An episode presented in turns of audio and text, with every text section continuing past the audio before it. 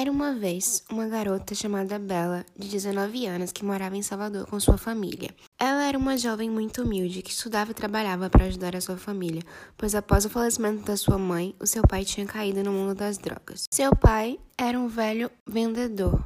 Porém, após a morte da sua mãe, ele sempre passava dias fora de casa, e em um desses dias teve uma grande chuva em Salvador que alagou grande parte da cidade, dificultando assim a volta do velho para casa. Já era muito tarde da noite e o velho, já muito cansado, procurou um abrigo em um dos bairros mais perigosos de Salvador. E então ele encontrou uma bela casa com o portão aberto e então entrou. Ele entrou na casa e chamou, porém ninguém respondeu. Então por ali ele ficou, se alimentou, dormiu e logo pela manhã, quando acordou, foi saindo, pois não tinha visto ninguém. Ao sair, ele achou drogas na mesa da sala e, como ele era um viciado, pegou, pois achou que ninguém saberia.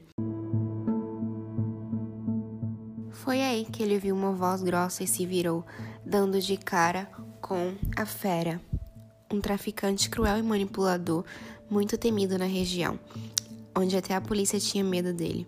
E assim, o fera perguntou a ele: É assim que você paga pela minha hospitalidade? Eu te alimentei, cuidei de você e você ainda roubou de mim. O velho, muito assustado, não sabia o que fazer. Então a fera pegou ele e colocou-o preso em uma sala. Assim se passaram alguns dias e a fera sempre ia ver o velho. E então, um desses dias, o velho suplicou para o fera deixar ele fazer uma ligação para suas filhas. E a fera deixou ele ligar. No outro dia, a sua filha mais nova, Bela, resolveu ir lá falar com a fera para ver se ele deixava o seu pai ir embora. Chegando lá, a Bela ficou maravilhada com a casa. Bela então entrou na casa e chamou pela fera, mas não ouviu nada e assim continuou procurando pela casa. Enquanto Bela explorava a casa, ela entrou no quarto da fera e se deu de cara com o mesmo. A fera pensou que a Bela sairia correndo, com medo de sua reputação cruel e desprezível.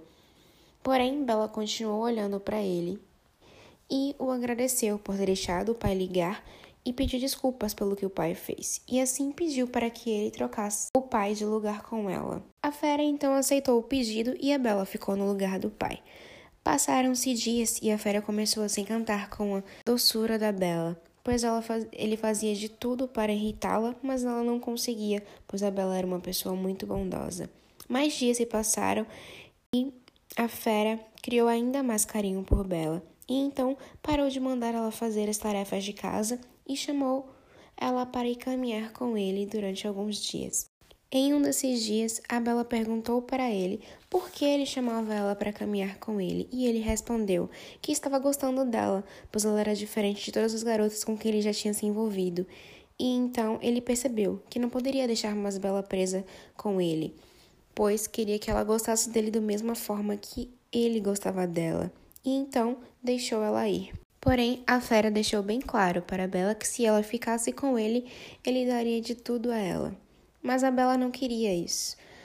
Ela falou a ele que até sentia algo por ele, mas as atitudes dele com as pessoas e o estilo de vida dele não era o correto para ela. Nesse meio tempo que a Bela passou com a fera, o seu pai largou o vício das drogas e se tornou uma pessoa melhor, arranjou um emprego digno e começou a trabalhar para tentar tirar Bela das mãos da fera. Porém, o que o pai de Bela não sabia é que com a bondade e a coragem de Bela, ela conseguiu se livrar da fera e ainda o transformar em uma pessoa melhor. E alguns anos após ele pagar por todos os seus crimes, eles se reencontraram e viveram uma vida feliz e honesta juntos.